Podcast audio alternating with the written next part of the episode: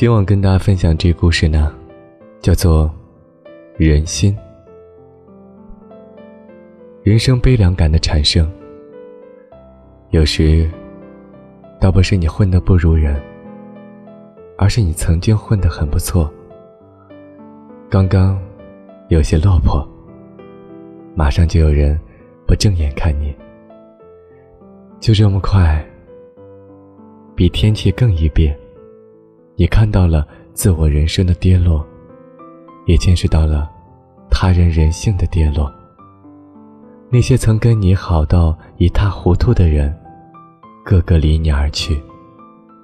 一地势力的碎片，从此无法拼凑，也无从收拾。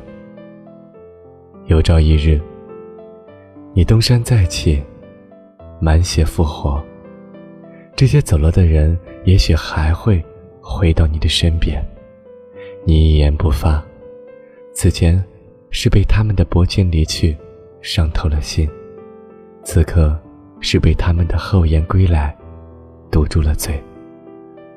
原来，势利的人可以这样反复无常，大起大落，大荣大辱，于命运的艰难中挣扎过来。